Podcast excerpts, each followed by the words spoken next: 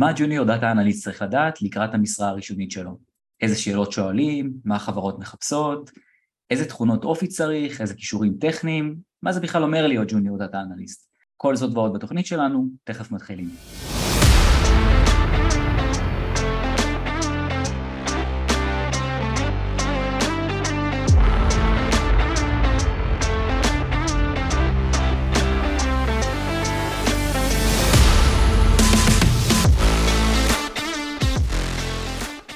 אז שלום לכולם וברוכים הבאים לפרק החמישי בתוכנית שלנו. אני רם, נותן הדרכות ושירותי ייעוץ בתחום הדאטה. ואני גדי, marketing data analyst ב Plarium. הפודקאסט שלנו עוסק בעולמות הדאטה, ובכל פרק אנחנו מנתחים אספקט אחר. הפרקים הראשונים שלנו יעסקו בהתחלה, בכניסה לעולם הדאטה. כמו שרם תיאר בפתיח, אנחנו ננסה לענות על השאלה מה junior צריך לדעת כדי להיכנס אל עולם ה data analysis ו data science. ובפרק שלנו היום אנחנו ממש שמחים לארח את גברת ספוקן וורד, האנליסטית וחוקרת הספרות, אפרת גרבר הרן. ברוכה הבאה, כיף שבאת לבקר אותנו. כיף שאתם מארחים אותי. תודה, תודה רבה. אז אפרת, בואי ספרי לנו קצת על עצמך. אוקיי, okay, אז uh, אני עובדת היום ב-AI21 Labs, שזו חברה שמתעסקת בעיבוד שפה טבעית ובמודלי שפה מאוד גדולים, ושם אני product data scientist. אה, לפני, לפני לא הרבה זמן, פחות מחצי שנה, עבדתי ב Lightricks במשך שלוש שנים. Lightricks מפתחת אפליקציות של אה, עיבוד תמונה ווידאו, אה, ולפני כן עבדתי שלוש שנים ב PayPal בתור fraud analyst, או risk analyst, אפשר גם לקרוא לזה. היום הם קוראים לזה decision scientist, אבל זה אותו תפקיד. וזהו, זה הקריירה שלי בתחומי הדאטה. חוץ מזה יש לי שלושה ילדים, אני גרה בירושלים, וכמו שאמרת, נכון, אני גם כותבת ספוקן וורד ומופיעה בפואטרי סלאם, אה, ובכלל אני מתעסקת הרבה עם כתיבה ושירה. אני, יצא לי לראות את ההרצאה שעשית ב-High Data, ודיברת שם על הקשר בין אנליזה לאנליזה של נתונים לחקר הספרות. תרצי קצת להרחיב על זה? אז כן, באמת התארים האקדמיים שלי מגיעים מעולמות מדעי הרוח, התואר הראשון שלי הוא במזרח תיכון, ובתואר הראשון כבר עשיתי חטיבה בספרות עברית, ואז ככה אה, התלהבתי על הספרות והחלטתי להמשיך איתה לתואר שני בספרות עברית.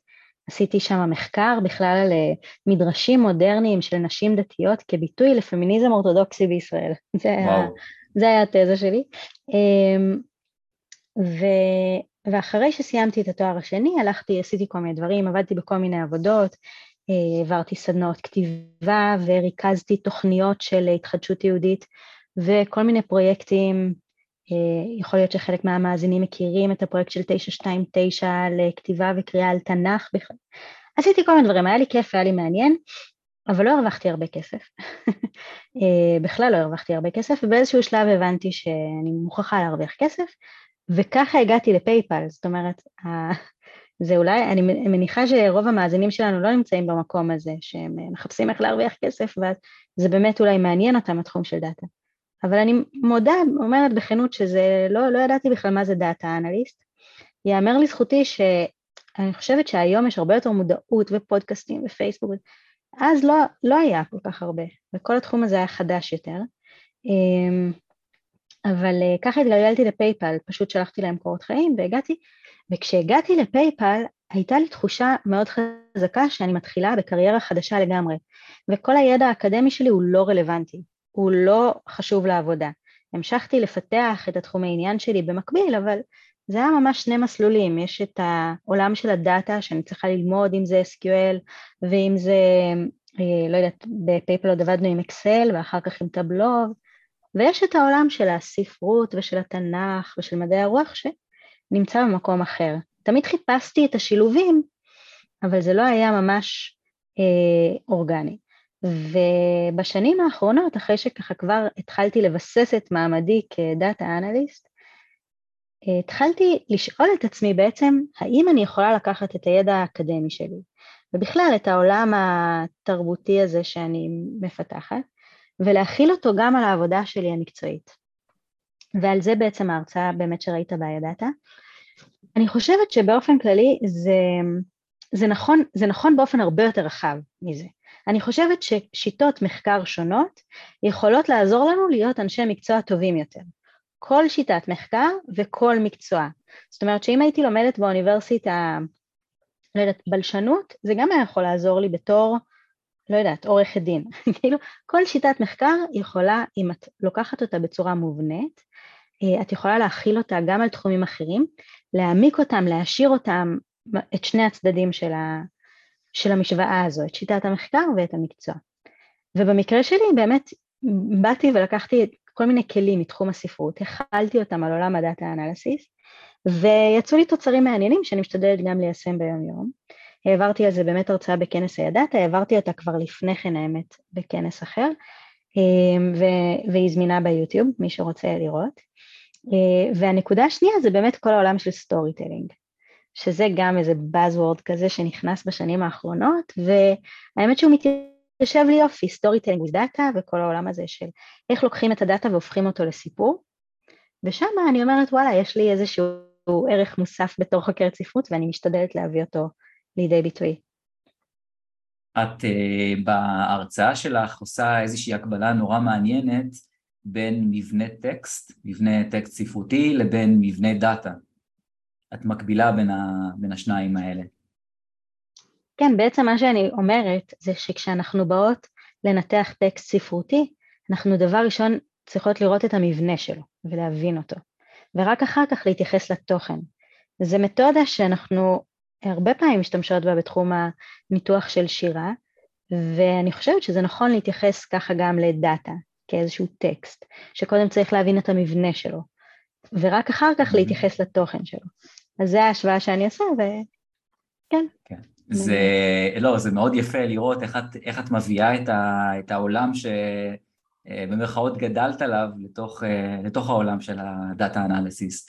דיברת גם בהרצאה על זה שאת צריכה להבין את הסיפור של הדאטה דרך הקונפליקט ש, שיש בו, אה, ואת האקספלורציה אה, ש, שאת עושה על הדאטה לעשות באמצעות איזושהי חתירה לאמת אובייקטיבית ולא חוויה אישית אה, ושוב את עושה שם הקבלה נורא יפה ונורא מעניינת עם עולם הספרות וכן אני חוזר על מה שאת אמרת לחבר'ה שלא ראו את ההרצאה לכו תצפו ממש ממש מעניינת. אני כן. רוצה רק להגיד שבאמת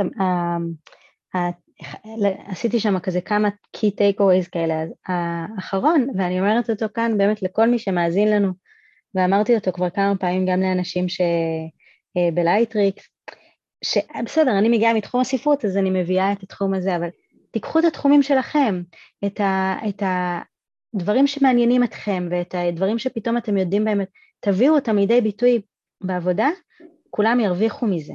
זאת אומרת, אם אתה שחקן כדורסל, ואתה בא להיות data analyst, יש כל מיני מתודות מתחום הכדורסל שאת יכולה להביא איתך לצורך העניין אל השולחן גם כדאטה אנליסט, ואם את, אה, לא יודעת, חוקרת חלל בעבר ובאת ונהיית דאטה אה, אנליסט, אז גם אני בטוחה שיש שם שיטות מחקר ומתודות שיכולות להועיל, זה גם, זה גם פשוט כיף, זה נורא כיף אה, להעשיר וככה לערבב בין העולמות, וגם זה יביא את הייחודיות שלך ו- ויבליט אותך וייתן לך ערך מוסף שלאחרים לא יהיה.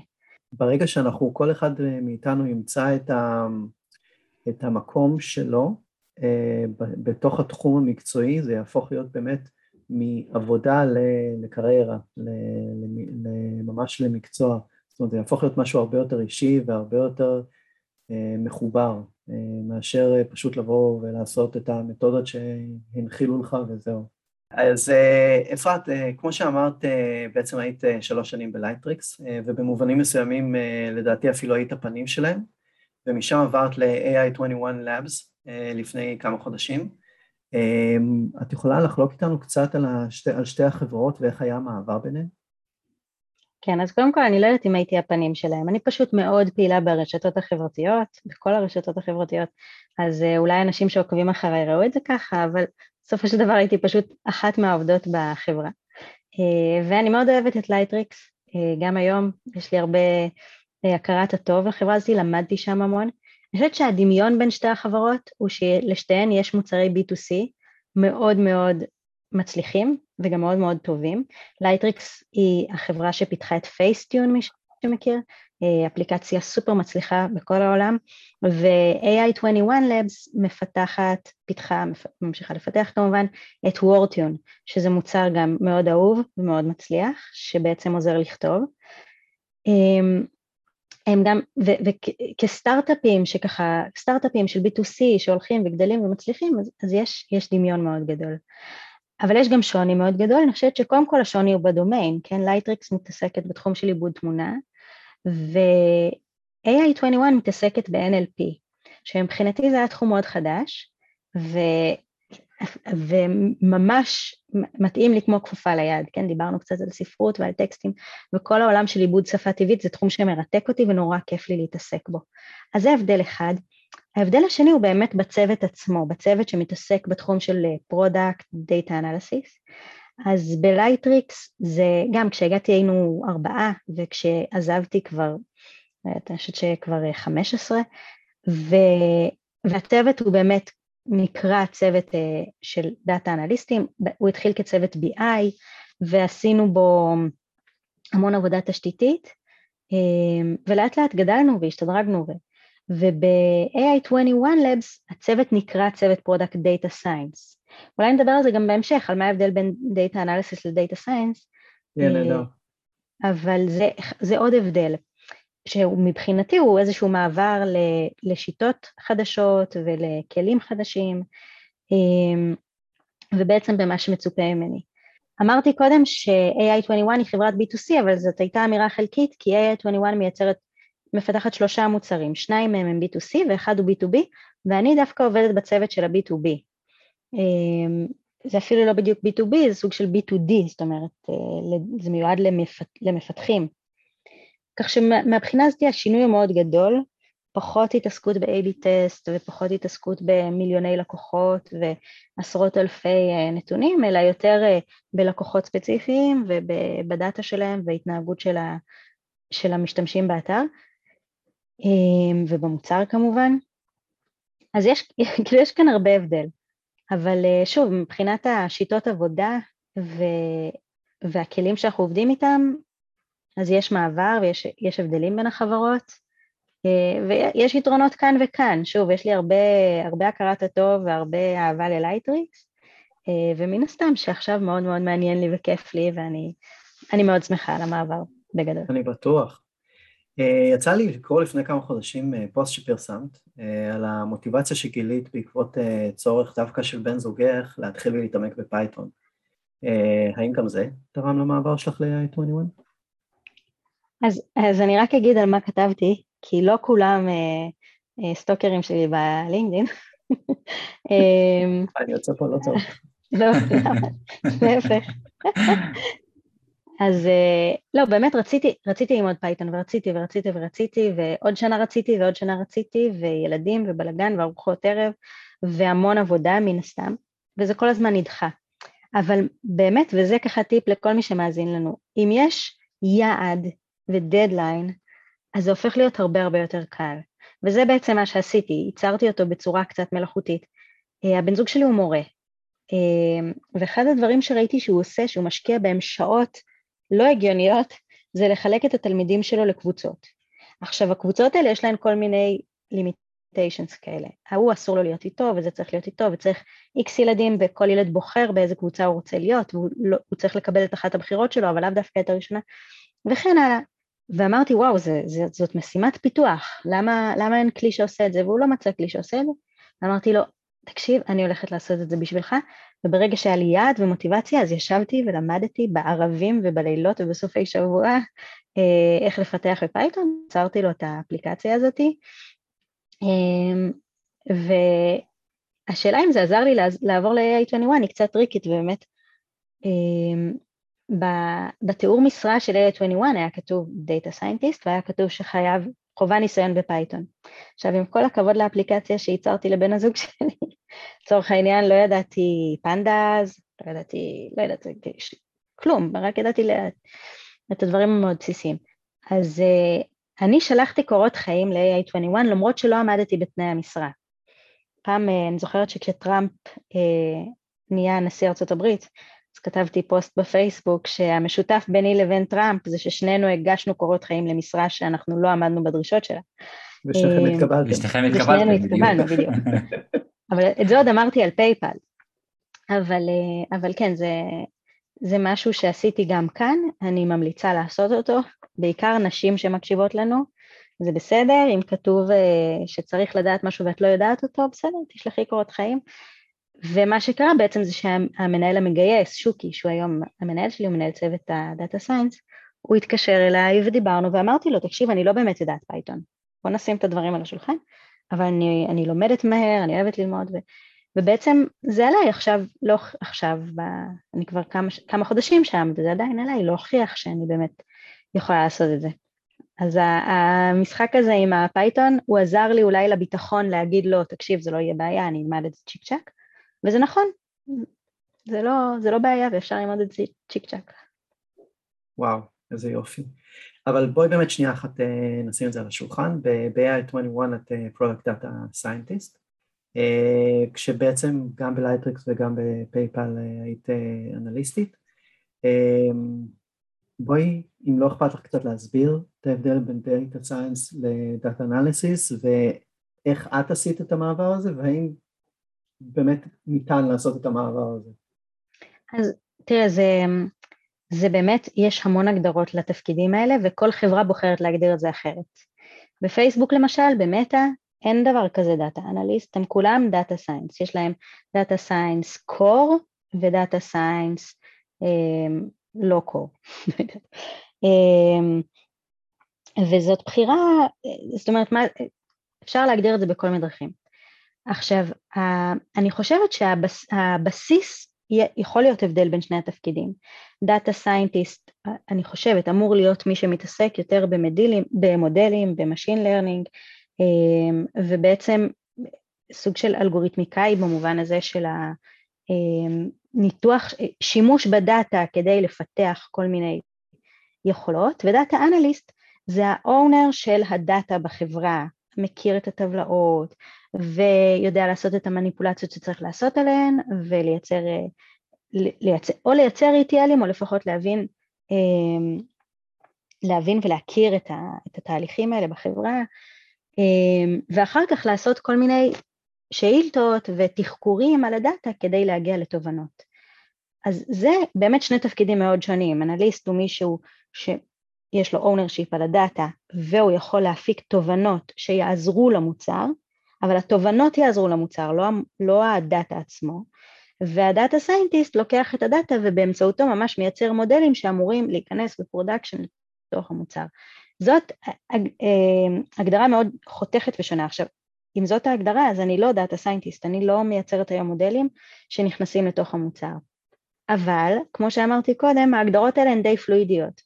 ולכן, אה, למשל אצלנו, הצוות שמתעסק בניתוח דאטה של המוצר, אנחנו עושים את זה גם באמצעות פייתון וגם באמצעות אה, מודלים של Machine Learning וכל מיני חבילות של פייתון שעוזרות לנו לנתח את הנתונים, והבחירה של AI21 Labs, או במקרה הזה, אני חושבת שזה אפילו ממש בחירה ספציפית של שוקי המנהל, אה, להגיד שהצוות הזה הוא צוות Data Science, למרות שיכול להיות שבמקום אחר היו קוראים לו צוות Data Analyst.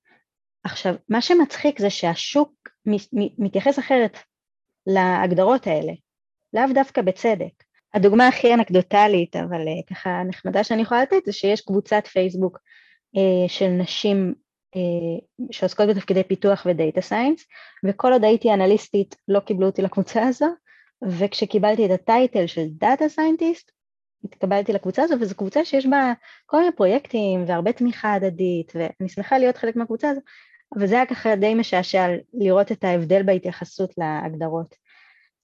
אם תשאלו אותי, התפקיד של data analyst הוא תפקיד סופר מעניין, יש לו המון לאן להתפתח, המון חיבור למוצר ול-business, אה, המון מקום ליצירתיות וללמוד המון דברים.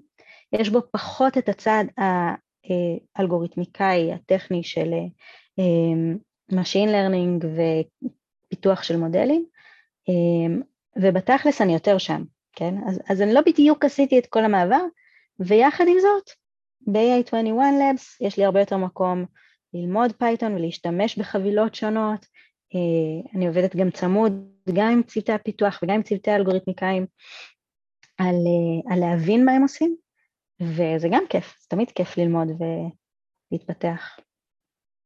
אז נראה לי שזה באמת מביא אותי לשאלה הבאה שלי. את כתבת אה, פעם שיוצא לך לשחק שם עם המכונה ב-21? כאילו, את ממש מפרטת שם, אה, הייתי אומר, זה כמעט לאו אפר עם המכונה הזו. מה בעצם הצוות שלכם עושה שם? אוקיי, okay, אז זו שאלה מצוינת, אני חושבת שזה החלק הכי מעניין. אז בעצם, מה שהצוות שלנו, הצוות שלנו, הסקווד שאני בעצם חלק ממנו נקרא סטודיו, ומה שהוא מייצר זה בעצם API למפתחים להשתמש במודל השפה שלנו. אנחנו בעצם מפתחים את כל הסביבת עבודה, גם להתנסות, ואנחנו מנסים באמת להנגיש אותה, אבל בסוף, בקור, אנחנו בעצם מפתחים API. עכשיו ה-API הזה הוא קורה מתוך מודל שפה גדול, שאפשר לעשות מן הסתם פודקאסט שלם על מה זה מודל שפה גדול ומה הוא יודע לעשות ואיך הוא יודע לעשות את זה, אבל אם להגיד בצורה הכי פשוטה, הוא יודע לדבר. הוא יודע לדבר בשפה טבעית, ומה שמדהים להבין זה שזו טכנולוגיה מאוד מאוד חדשנית, זאת אומרת זה לא משהו שהיה קיים פה לפני עשור ואנחנו רק מאפטמים אותו, לא, זה משהו שממש בשנתיים שלוש האחרונות הפך להיות משהו היום, בעצם מחשב שמסוגל לדבר בשפה טבעית, לדבר ולקרוא, כן? או יותר מדויק יהיה להגיד לקרוא ולכתוב בשפה טבעית. עכשיו, בגלל שזו טכנולוגיה כל כך חדשה, אז לא מספיק, אין לה עדיין מספיק שימושים בשוק, בתעשייה, שלמעשה כל אחת ואחד מאיתנו יכול להשתמש ביכולות האלה, ביכולות האלה, בטכנולוגיה הזאת, לכל כך הרבה דברים, שזה זה ממש קצה הקרחון. ככה אני מרגישה, לא רק אני כמובן, ככה כולם אה, בת, בתחום הזה מרגישים. אמ, ו, ואנחנו פשוט מציעים, אנחנו אחת מהחברות, יש כמה חברות כאלה בשוק היום, אנחנו אחת מהחברות שמציעות גישה למודל, מודל שפה זה משהו שלא כל אחד יכול לפתח לעצמו. צריך בשביל זה המון המון אה, אלגוריתמיקה והמון שטחי אחסון, ואנחנו בעצם מציעים גישה לזה. ולדעתי כל חברה כל חברה טכנולוגית יכולה לעשות שימוש ב-NLP כדי לאפטם את המוצרים שלה. אמ, לצורך העניין, יש לנו API אה, כללי כזה, שנותן לך גישה לכל המודל שפה, ויש לנו גם APIים קצת יותר אה, ממוקדים, למשל API לסמריזיישן שמסכם מאמרים, API ל-rewrite שעוזר לעשות כל, בעצם כל מיני הצעות למשפט שאתה כותב, עכשיו, חשוב להבין, כשאני אומרת API זה לא B2C, זאת אומרת זה לא מוצר ל-user, זה מוצר שאתה יכול להכניס לתוך האפליקציה שלך. כך שאם okay. אתה עושה אדטק, אז אתה יכול להכניס לתוך הפרסומת, ואז כל פרסומת יכולה להיות עשר פרסומות, נכון? כי אנחנו רק משנים את זה באמצעות rewrite. אם אתה עושה, יש לך איזשהו אתר עם המון תוכן, אז היום מודל שפה יכול לכתוב לך תוכן. אם יש לך אפליקציה שרוצה לכתוב אה, דברי תורה על פרשת השבוע, שזה אולי מה שראית שעשיתי, אז אה, אין בעיה, אני אימנתי מודל, אימנתי מודל זה נשמע, זה נשמע כאילו אני איזה אינטליגנטית, זה נורא קל, כל אחד יכול לאמן מודל במערכת שלנו, אמ, ו, ויצרתי באמת בוט כזה שכותב דברי תורה על פרשת השבוע, ומי שיצא לו לשחק עם זה זה באמת משעשע על גבול המקריפ, כאילו, כי זה ממש כן. נשמע כאילו זה דרשן בבית הכנסת עם כל, ה, אה, עם כל הפאתוס. אז, אז זה באמת, אני באמת חושבת שזה קצה הקרחון, זה המוצר שאנחנו עושים, אגב אפשר לשחק בו גם אם אתם רוצים, אה, יש אה, כזה הרבה מאוד אפשרויות לעשות דברים בחינם גם, לא, זה לא עולה כסף, כאילו בסוף, אם אתה תכניס את זה לסקייל זה גם יעלה לך כסף, אבל... וזה תחום שלם, עולם של טכנולוגיה שלמה מרתקת וחדשנית וסופר רלוונטית. כ-product data scientist בעצם מה אתם עושים שם עם זה? אז יש לי כל מיני, יש לי כל מיני תפקידים. קודם כל להבין בכלל כמה יוזרים יש לנו, מאיפה הם מגיעים, מה הם עושים, מה הם אוהבים, מה הם לא אוהבים, אמ, איזה, איזה task-ים, כאילו איזה משימות הם עושים באמצעות המכונה שלנו, אמ, מה יכול להגיע ל-scale, מה לא יכול להגיע ל-scale, איזה אינדיקציות יש לנו על user שהוא עשוי להגיע ל-scale, אנחנו רוצים לבקש מהסיילס טים לדבר איתו או לא לדבר איתו אמ, וכן הלאה. אז זה הדבר אחד ש, כרגע אני בעצם היחיד, הפונקציה היחידה בסקווד שעושה את זה, ואני מנסה לתת מענה לכל הדברים האלה. דבר שני זה באמת אה, ניטור פשוט, ניטור לראות שכל המערכות שלנו עובדות כמו שצריך אה, ולהתריע אם לא, אז לבנות את כל המערכות שמתריעות אה, ולנתח את הנתונים כשיש איזושהי בעיה. ודבר שלישי זה באמת ממש להיכנס לתוך המכונה, נכון? אולי זה מה שדיברת עליו קודם, ולהבין איפה יש לה חולשות, איפה יש לה חוזקות, איזה, כי זה, זה כבר ממש לאלגוריתמיקה, אני לא כותבת בסוף את איך זה ישתנה, אבל אני כן יכולה לבוא ולנתח את, ה, את הטקסטים עצמם, ולראות מתי המכונה עובדת כמו שצריך ומתי היא מפשלת, והיא לא מושלמת, כן? אה, אף מודל שפה הוא לא מושלם עדיין, אה, אז, אז זה חלק מהאחריות שלי גם.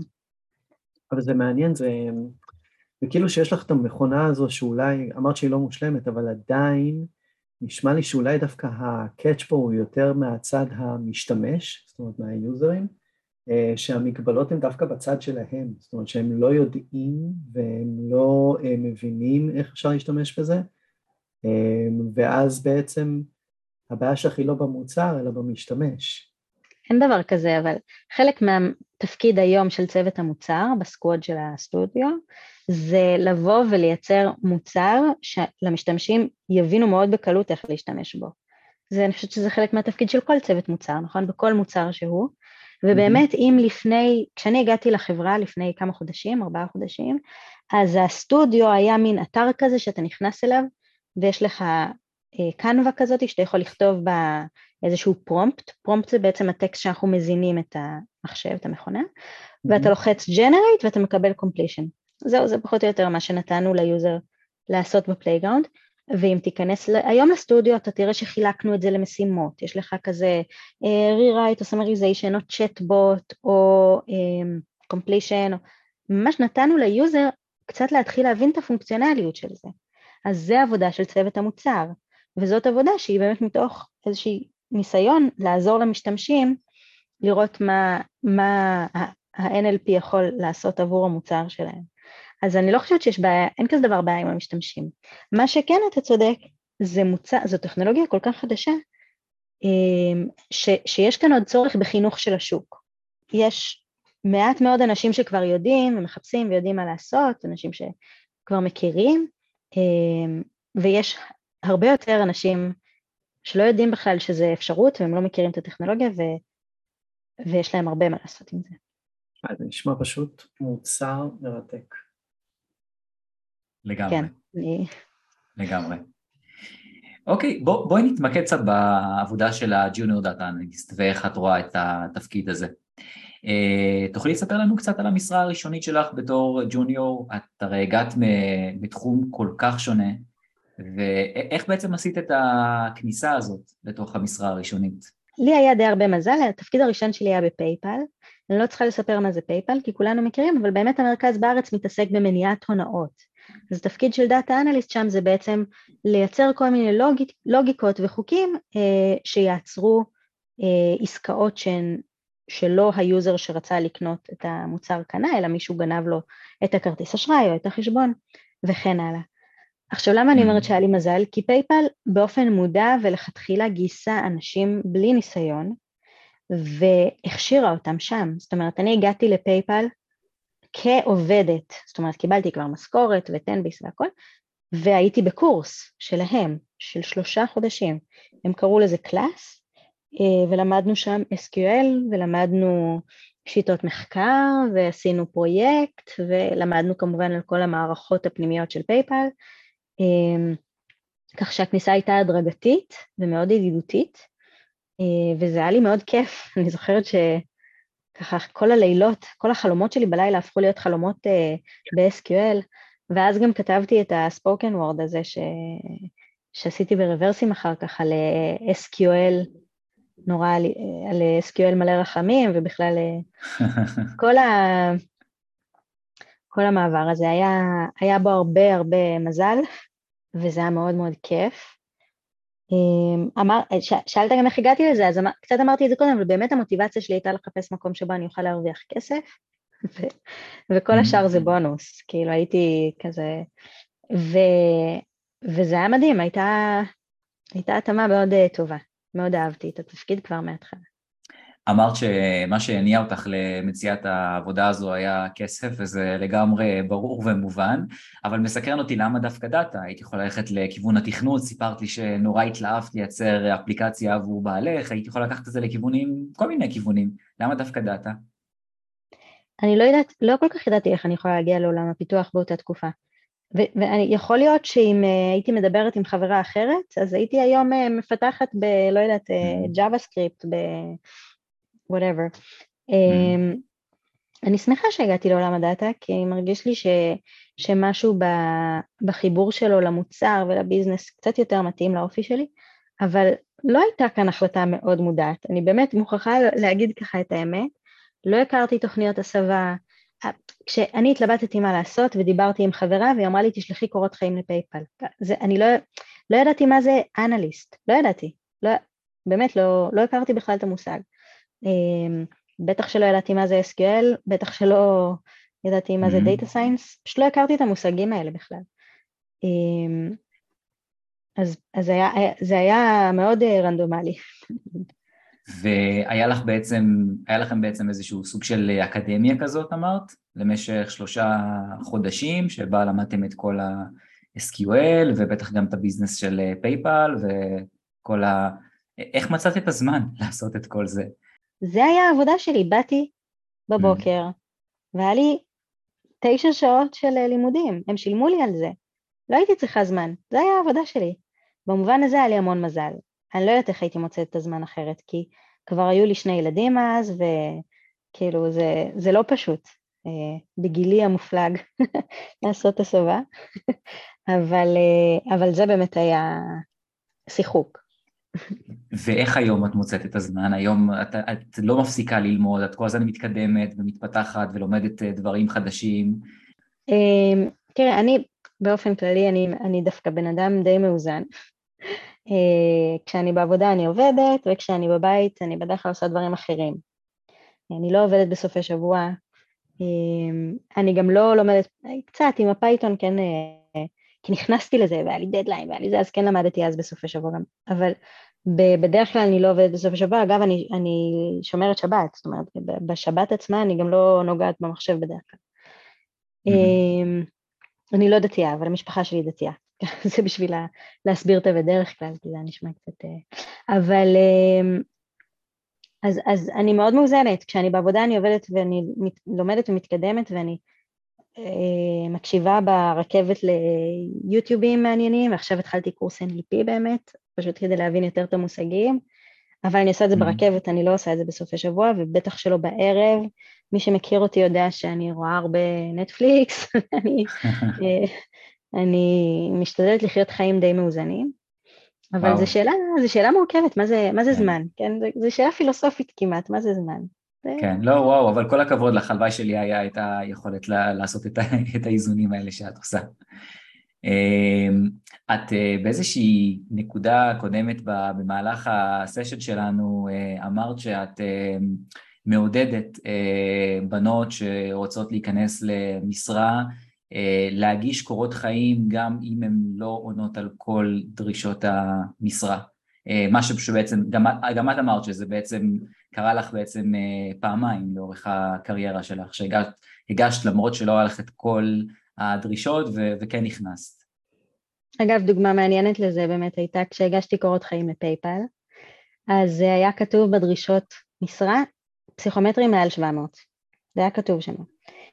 אה, זאת דרך, אה, אפשר להתווכח אם היא טובה או לא טובה, אבל לגיטימית לסנן אנשים אה, על פי, ה, לא יודעת, יכולות המתמטיות שלהם. ואני קיבלתי 697 בפסיכומטרי שלי. ואני חושבת שיש המון המון, שוב, בעיקר נשים, שלא היו מגישות. הן לא היו מגישות, כי הן לא קיבלו מעל 700. עכשיו, למי אכפת, כן? באמת, המגייסת היא לא, לא, לא היה אכפת לה, אבל לי היה אכפת וכן היה לי שם איזה קווץ', אמרתי, טוב, התייעצתי עם חברה, היא אמרה לי, תגישי, זה לא משנה. אבל, אה, אבל זו דוגמה טובה בעיניי, כי יש את אלה שיגישו בכל זאת ויש את אלה שלא יגישו, וחבל, חבל. תגישו, זה לא עולה כסף. כמו שאני אומרת, כאילו, באמת כל מי ששואל אותי, אה, מתייעצים איתי כזה, מה את אומרת, לנסות, להגיש, לכנסים, למשרות, לא יודעת, תנסו, מקסימום תצליחו, כאילו אין... אה, mm-hmm. אם זה היה עולה כסף, אולי הייתי מנסה לחשוב על זה שוב, אבל תגישו. זה פשוט, זה די מדהים כמה הזדמנויות אנחנו מפספסים סתם, כי אנחנו לא, לא מנסים. יוצא לך היום לקחת חלק בתהליכי גיוס של ג'וניורים חדשים בארגון שלכם? אז ב-AI21 אנחנו לא מגייסים ג'וניורים בכלל, ואנחנו גם כרגע לא מגייסים, ואני גם די חדשה, ו- ולא. בלייטריקס זה היה חלק נכבד מהעיסוק שלי לגייס. אמ, ממש עשרות שעות של ראיונות. וואו. אולי חלק מהמאזינים שלנו התראיינו אצלי, ואני כבר רוצה להגיד שאני מתנצלת. אני מראיינת, אני מראיינת מאוד קשוחה. תמיד אמרו לי את זה, אלה שהתקבלו גם אמרו, וואו, זה כל כך קשוח. עכשיו, למה אני קשוחה? כי אני מאוד מהר uh, מבינה, אם יש לי עסק ואני ככה מנסה, כאילו, אני לא אוהבת ש... אני לא אוהבת רעיונות ארוכים. אבל uh, באמת באיזשהו שלב, החברה, לייטריקס מאוד מאוד גדלה. כאילו, כשאני הגעתי הם היו מאה ומשהו, והם גדלו להיות 500, טוב, עכשיו הם פיטרו כמה, אבל uh, בגדול הם uh, חברה שגדלה ב scale מאוד גדול, עם שלושה, ו... שלושה סייטים, נכון? אם אני זוכר נכון. Uh, כן, יש כבר, יש, יש את הגדול. ה site המרכזי הוא בירושלים, אבל יש עוד סייטים. יש בחיפה, mm-hmm. חדש יחסית, ויש בלונדון. אה, יכול להיות שיש עוד. בארץ, לא, אוקיי. לא, אני לא חושבת שיש שלושה בארץ. למיטב ידיעתי יש בחיפה ובירושלים. בצפון מעבר לחיפה, תפן או משהו כזה, אבל יכול להיות שאני טועה. נראה לי שאין, אבל יכול להיות גם שאני טועה. אבל בכל אופן, חברה שגדלה כל כך מהר באמת צריכה הרבה, אנש... צריכה הרבה אנליסטים, כי המון מוצרים והמון דאטה ונהיה יותר ויותר בלאגן גם עם הזמן באופן מאוד טבעי. Uh, הייתה גם רכישה של חברה, שתי חברות הם, רכשו כבר, אז המון דאטה ואינטגרציה וכן.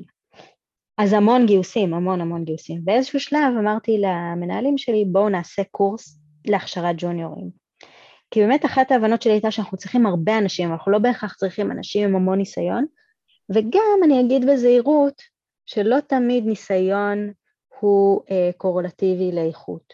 ויש איזה...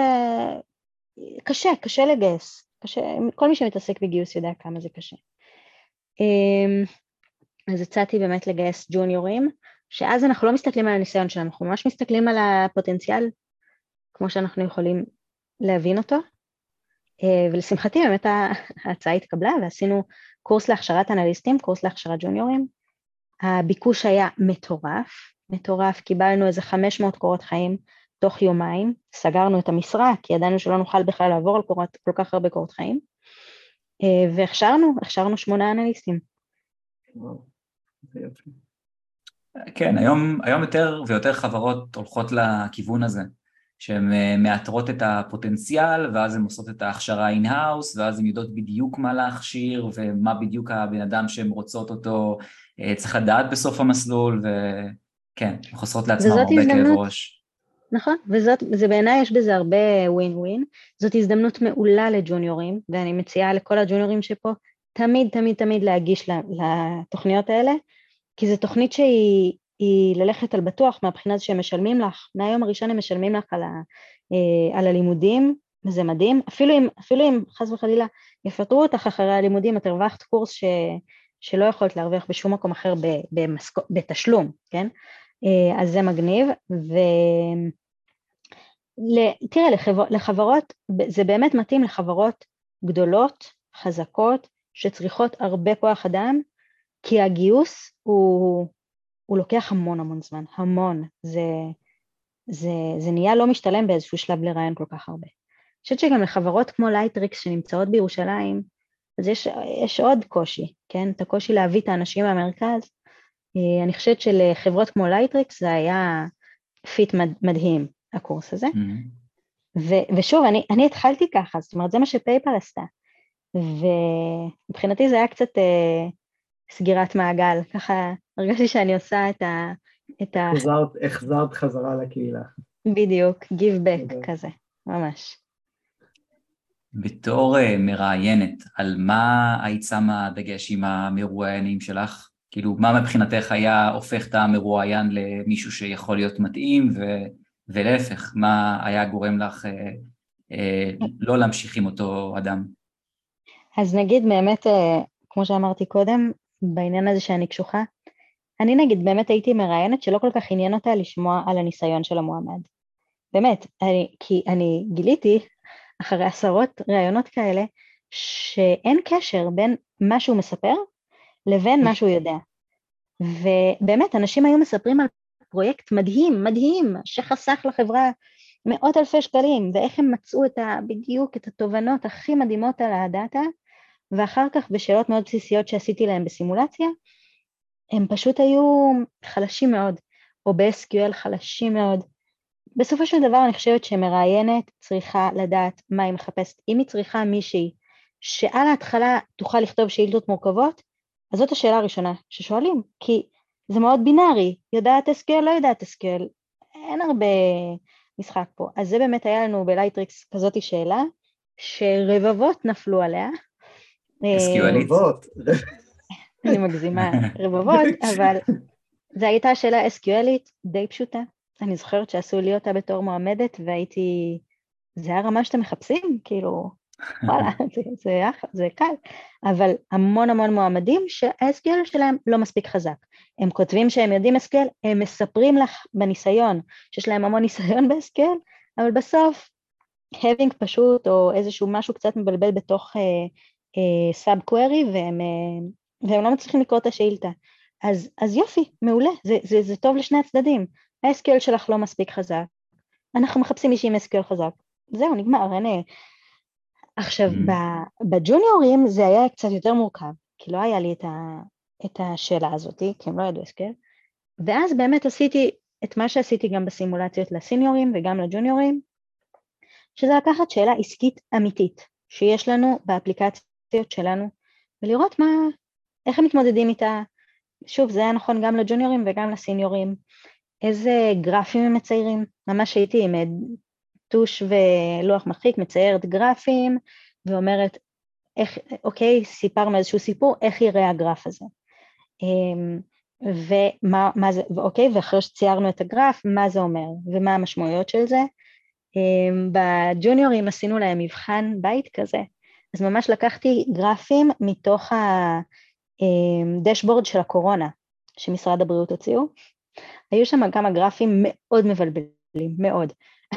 ואני כאילו, בסדר, mm-hmm. לקחתי אותם ושאלתי עליהם שאלות, ושאלתי מה לא טוב בגרף הזה, מה כן טוב בגרף הזה, מה, איזה גרף היית מציע mm-hmm. להוסיף לדשבורד, וככה באמת יכולתי לראות מי מבינה דאטה, מי יכולה לספר סיפור באמצעות אה, נתונים ולהפיק ממנו תובנות, ומי זה, זה עוד לא שם, זה לא, זה לא ה skill שלה. מה היית ממליצה לחבר'ה שלא מגיעים מתוך התחומים הטכניים, התחומים המדידים, שזה באמת רוב האוכלוסייה של האנשים היום שעובדים בתוך עולם ה data analysis? האם היית מציעה להם להיכנס לתוך העולם הזה? האם את חושבת שהם יכולים לעשות את המעבר הזה לשם, לתוך העולמות הטכניים האלה שאנחנו נמצאים בהם היום? אז קודם כל אני אגיד שאני לא מכירה, לא מכירה ספציפית את כולם, וזה לא מתאים לכולם. צריך לאהוב מספרים, צריך לאהוב אה, נתונים, צריך לאהוב קצת סטטיסטיקה, צריך, צריך להיות מוכנה לשבת ו- ו- ולכתוב קוד ו- וכן הלאה. זה, זה חלק אינטגרלי מהתפקיד, זה לא... ובאמת אני, אני בן אדם ריאלי, כן, אני עשיתי חמש יחידות פיזיקה, חמש יחידות מתמטיקה ואהבתי את זה. זאת אומרת, גם בתיכון אהבתי מתמטיקה מאוד ואהבתי פיזיקה ו, וזה דיבר אליי. אז אם את לא שם, עזבי, כאילו יש עוד כל מיני דברים אחרים שאפשר לעשות בהייטק, ו... אבל אם כן, אם סך הכל מספרים מדברים אלייך ואת אוהבת, אה, את אוהבת דברים מדידיים, אבל לא למדת, לא למדת מדעי המחשב ולא למדת אה, הנדסה ולא למדת אה, סטטיסטיקה, אני חושבת שיחסית התחום של דאטה אנליסט הוא תחום שהוא פתוח ויש בו הזדמנויות ויש בו הרבה מקום לחשיבה אסטרטגית למישהי שיודעת לשאול את השאלות. וזה הרבה פעמים דברים שיש אותם דווקא בעולם של מדעי הרוח, אה, או מדעי החברה. באמת, מישהי שיכולה לבוא ולתת ערך, אה, שוב, באמצעות קוד ובאמצעות דברים מדידים, אבל ערך למוצר של שאלות נכונות ושל תובנות ושל יצירתיות ושל אה, חשיבה אסטרטגית, כך שבהחלט יש כאן הזדמנות ויש כאן תפקיד שהוא ייחודי במובן הזה, וגם אני אגיד בזהירות שהיכולות הטכניות שנדרשות מדאטה אנליסט הן לא כמו יכולות טכניות שנדרשות למשל מאנשי פיתוח, זה פחות, זה קצת פחות הארדקור. Uh, uh, לצורך העניין SQL זה, זה לא שפה שמאוד קשה ללמוד אותה. אז ת, תנסי, פשוט אני אומרת באמת, אם יש לך תואר במדעי החברה בפסיכולוגיה או בפילוסופיה, וזה מה שאת רוצה לעשות, אז תעשי את הקורס הסבה של רם קדם, סתם, או שתעשי קורס הסבה של מישהו אחר, אבל, אה, ותראי אם זה, אם זה מדבר אלייך, אם זה מעניין אותך, תעשי פרויקטים, תתנסי, אה, אני חושבת שיש הזדמנויות, ואם תהיי טובה, אני מאמינה שבהחלט, בהחלט אפשרי. אני חושב שהייתי מוסיף לזה גם את הסקרנות ואת ההבנה לנפש האדם, שהיא שני דברים שלא בהכרח באים uh, מהתחום הריאלי. Uh, אני חושב שיש המון ערך מוסף לאנשים שבאמת מבינים אנשים. לגמרי, ואני אגיד אפילו יותר מזה, בניגוד אולי לאנשי פיתוח, שבסך הכל יכולים לשבת מול המחשב כל היום ולפתח קוד, בדרך כלל אנשים בתחום שלנו צריכים להיות גם מאוד תקשורתיים. ולהיות נכון. כאלה שמסוגלים להב... להסביר את עצמם בצורה ברורה ולספר את הסיפור של, ה... של הנתונים ו... ובעצם זאת, זאת הדרך שאנחנו מביאים ערך הרבה פעמים אה, ועוזרים לקבל את ההחלטות הנכונות. ויכולות תקשורת ויכולות, אה, כמו שאמרת, סקרנות ויכולות של לספר סיפורים, זה דברים שהם ממש כאילו נמצאים אצל כל מיני אנשים שבחרו ללמוד כל מיני דברים. ואם אתם טובים בדברים האלה, אז, אה, אז יאללה בואו, בעיניי זה מקצוע מדהים, דאטה אנליסיס, מקצוע שיש בו המון יכולות שיכולות לבוא לידי ביטוי אה, והמון לאן להתקדם ולהתפתח. טוב, הסקשן הבא קראנו לו פוזל או אינסטגרם.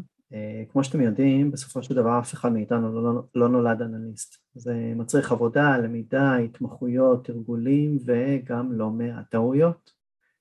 אפרת, ספרי לנו בבקשה על האתגרים הבולטים שאת נתקלת בהם בלהיות אנליסט. אמ, אז, אז אוקיי, ראיתי את השאלה הזאת מראש וכתבתי לי שני דברים. אחד, אה, זה כל הנושא של סבלנות. אני בן אדם שאוהב שדברים קורים, שהם קורים מהר.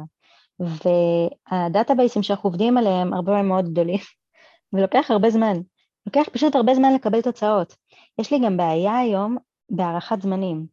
המנהל שלי שואל אותי, אוקיי, כמה זמן ייקח לך לעשות את הניתוח הזה ל-API החדש?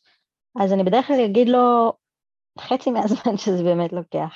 צריך סבלנות, צריך שהדאטה תסתדר, צריך לבדוק את זה ולבדוק את זה ולבדוק את זה, וזה לא מסתדר וזה כן מסתדר, וכאן יש לי את ה-request ID, בטבלה הזאת אין לי request ID, אז אני צריכה למצוא דרך אחרת לחבר ביניהם, ואולי אני צריכה לעשות עוד כל מיני טבלאות אה, מכל מיני מקומות, מקומות אחרים ולחבר אותם בכלל באמצעות Python, ובקיצור, כל מי שמכיר את התחום יודע על מה אני מדברת, צריך המון סבלנות, וזה אתגר ש... שלא קל לי. אז לא היית לא היית מראיינת קשוחה, היית מראיינת קצרה, זה מה שאת אומרת. כן, אני, כן, אבל טוב, זה לא רק כי אין לי סבלנות, זה גם באמת מתוך איזשהו ניסיון לאפטם את הדבר הזה שנקרא גיוס, כי הוא מאוד אה, לא... אה, דבר שני שכתבתי כאן על אתגר זה, האמת שזה די, די דומה, אבל זה באמת העניין של הדייקנות. אה, לצורך העניין, אני ממש זוכרת בפייפל את החוויה הזאת של לשכוח פסיקים. הייתי שוכחת פסיקים ב-SQLים שלי, והייתי משתגעת מזה. כי אם אין פסיק זה לא, זה לא ירוץ, הקווירי לא תרוץ. או יותר גרוע, היא תעשה לך את החישוב של השדה שעשית עם השם של השדה הבא, זה הכי גרוע. אמ, אז פסיקים, ובאמת לשים לב למספרים ול... אה, אני חושבת שאני אגיד את זה ככה, אני חושבת שהדבר הכי חשוב בדאטה אנליסט טובה זה שהדברים שהיא אומרת, מעבר לזה שצריך שהם יהיו מעניינים, צריך שהם יהיו חשובים ושיהיה להם אימפקט, הדבר הכי חשוב זה שהם יהיו נכונים. זה הכי חשוב. זה כאילו bread and butter. אמ, וזה אחד הדברים שאני משקיעה בהם הכי הרבה מאמץ. כי אני יודעת שזה חשוב, אבל זה, זה פחות האופי שלי, אני יותר ברעיונות, ולכן אני באמת משקיעה שם את המאמץ הגדול, כי זה, כי זה הכי חשוב, קודם כל שזה יהיה נכון, שזה יהיה מדויק, ש... ואחר כך שזה יהיה אופטימלי, אחר כך שזה יהיה מעניין, אחר כך שזה יהיה... אין ספק, המהימנות שלנו כלפי הלקוח שלנו זה ראשון במעלה, זאת אומרת, once, פעם אחת, כאילו תפסו אותך בטעות או בנתונים לא נכונים, או כמו שמישהו פעם אמר לנו, count במקום sum, זה, זה פשוט uh, שובר את האמינות שלך, ומאותו הרגע מפקפקים בכל, uh, בכל דלבור שלך. אז כן, כן, לגמרי. ואפרת, אני בטוח שגם לך, עם כל הניסיון שלך, אה, של שש שנים בתחום, אה, יש לפחות fuck-up אה, אחד שאת לוקחת איתך עד היום, את יכולה לספר לנו עליו? קודם כל, ממש ממש לא רק אחד, יש הרבה fuck-up ים, וזה, האמת שגם כאן אני אזכיר את אחד המנהלים שלי ב PayPal, מתן נאור קראו לו, קוראים לו עד היום, מתן נאור, בזמנו היה המנהל שלי, ו, והוא ממש, אני זוכרת שעשיתי, הטעות הראשונה שעשיתי שם, וכתבתי משהו והוא לא היה נכון, ו, וככה עשינו לזה איזשהו post mortem, והוא אמר לי, זה בסדר, כאילו אני לא מתרגש מזה, ואין דבר כזה, אף פעם לא מתקדמים, לא טועים, הוא, הוא לקח את זה כל כך לכיוון נכון, אמ, אז, אז יש לי יותר מ fuck-up אחד, אני עושה טעויות, אני כל הזמן, כולנו עושים כל הזמן טעויות, ואני ממש חלק מהדבר הזה.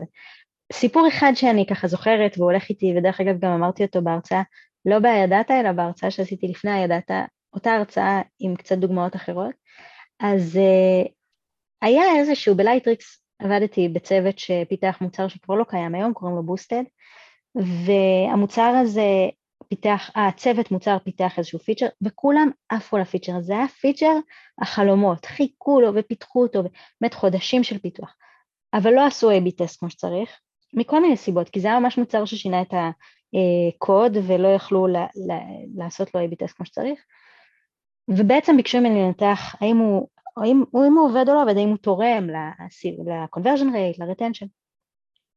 אז עשיתי איזשהו חישוב, אה, בעצם לקחתי את כל היוזרים שעשו רק X, את הפיצ'רים הקודמים שהיו במוצר, והשוויתי להם את כל היוזרים שהשתמשו בפיצ'ר החדש. והראיתי בגרפים מאוד יפים שהיוזרים שהשתמשו בפיצ'ר החדש, יש להם יותר retention ויש להם יותר conversion rate, כולם היו מה זה מבסוטים והמנהל מוצר ממש היה חגיגה.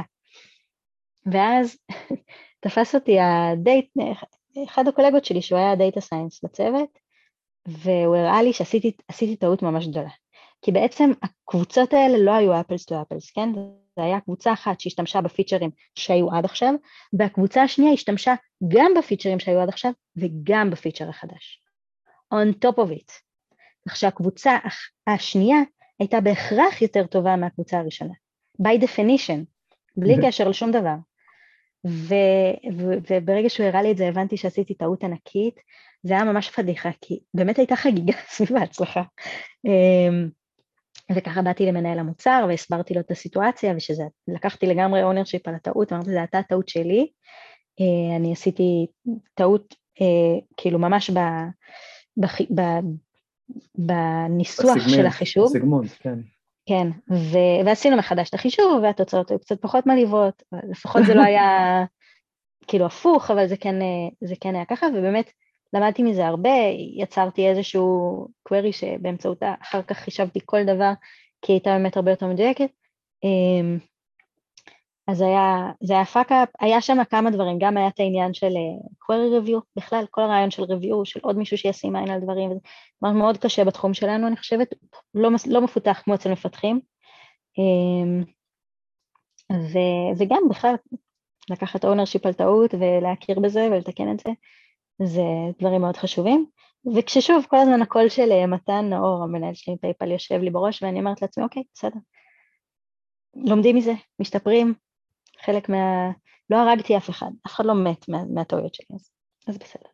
דרך אגב, זה, זה תמיד אה, משתקף הרבה יותר טוב uh, כשאתה זה שבא ולוקח ownership על הטעות, ואתה זה שמעלה ומציף את זה שהייתה טעות, אה, וגם אם כבר על הדרך גם תיקנת את זה, זאת אומרת כבר הבאת את התיקון, אז זה עוד יותר טוב. אה, to own it זה, זה לגמרי, זה, זה, זה לגמרי עוזר כדי להחליק את הנושא. לגמרי. בהקשר של העבודה המסודרת ובאמת ההימנעות משגיאות וטעויות שקורות כשאנחנו מנסים לעבוד מהר, אז אחד הדברים שאני תמיד אומר לתלמידים שלי כשאנחנו מתחילים ללמוד SQL ביחד, אני עובר איתם על, ה, על החוקים של, ה, לדעתי, של הכתיבה המסודרת ב-SQL ואיך צריכים לנסח את השאילתה בצורה ברורה, ואני תמיד אומר להם, כשאתם מתרגלים, כשאתם עושים שיעורי בית, עזבו מלנסות לעשות מהר, אל תעשו מהר, המטרה זה לא לסיים את כל התרגילים, תעשו חצי, כן? ממה שאת, שאתם אה, אמורים לעשות, אבל תעשו את זה בצורה מסודרת. בלונג רן זה יתרום לכם הרבה יותר מאשר פשוט לפתור הרבה ו- ומהר. לסיכום, אפרת, מה, מהי המשנה שלך? החוק מספר אחד שלך כאנליסטית וחוקרת ספרות, שהוא נר על הרגלייך ואת חושבת שכל אחד בחוץ צריך uh, לאמץ אותו. אוקיי, okay, אני אני רוצה להגיד שני דברים. אחד, זה באמת למי שעוד לא נמצא בתחום ומתלבט, אז משהו שאני אומרת להמון אנשים שמתייעצים איתי, זה ש... והרבה אנשים שמתייעצים איתי שואלים אותי, אבל מה, זה, זה מה שאת עושה, כאילו זה לא, מה, איפה הערכים, איפה ה... אני למדתי, בכלל גדלתי בחינוך דתי, וצריך, צריך לעשות משהו שיציל את העולם. ואני אומרת, באמת, בסוף השאלה זה לא רק מה את עושה, זה איך את עושה את זה. ואני אני חושבת שבגלל ששאלת אותי שאלה כזאת שנשמעת אה, פילוסופית, מה המשנה שלך, אז ישר זה הביא אותי לעולם הזה של להגיד, בסוף השאלה היא איך את עושה את מה שאת עושה, איזה קולגה את, איזה מנהלת את, איך את מתייחסת לאנשים שסביבך, איך את מביאה את הערכים שלך לידי ביטוי באמת בכל מקום שאת נמצאת בו, וזה משהו שאני מאוד מאמינה בו, אני חושבת שבאמת התחום שלנו הוא תחום מאוד מאוד אה, רווחי, אפשר להרוויח בו הרבה מאוד כסף, וזה חשוב, זה גם ערך, אל תתביישי בזה, זה בסדר לרצות אה, להרוויח כסף ולדאוג למשפחה שלך או לעצמך אה, ולעתיד שלכם, זה גם ערך וזה גם חשוב. אז אה, ככה זה אני אומרת אה, על בכלל על הבחירה במקצוע הזה, ששוב הוא מקצוע מעניין ו- ויצירתי וכיפי, ו- ואת יכולה גם לבחור את החברה שתעבדי בה, שהיא חברה שבעינייך נותנת ערך, אבל, אבל זה אפילו לא הכרחי בעיניי. מה שהכרחי זה לבוא ולהביא את עצמך בצורה שהיא לעזור לאחרים ו- ולהיות uh, חיובית, ו- וזה, וזה חשוב, זה, זה, זה הערך, זה, זה הדבר כשלעצמו. הדבר השני שאני רוצה להגיד זה באמת, כאילו מניסיון חיי הקצר אני רוצה להגיד, אמרתי את זה כבר נראה לי, אבל תנסו, כאילו באמת מקסימום תצליחו, תשלחי את הקורות חיים האלה, אל תתמהמהי, תגישי את ההצעה לכנס, הכי, במקרה הכי הכי גרוע יקבלו אותה, ותצטרכי לעשות את ההרצאה הזאת ו, וזה יהיה נורא כיף. אה, החיים מלאים בהזדמנויות, צריך לצוד אותן, ממש פשוט לפתוח את הלב, והן הרבה פעמים פשוט מגיעות.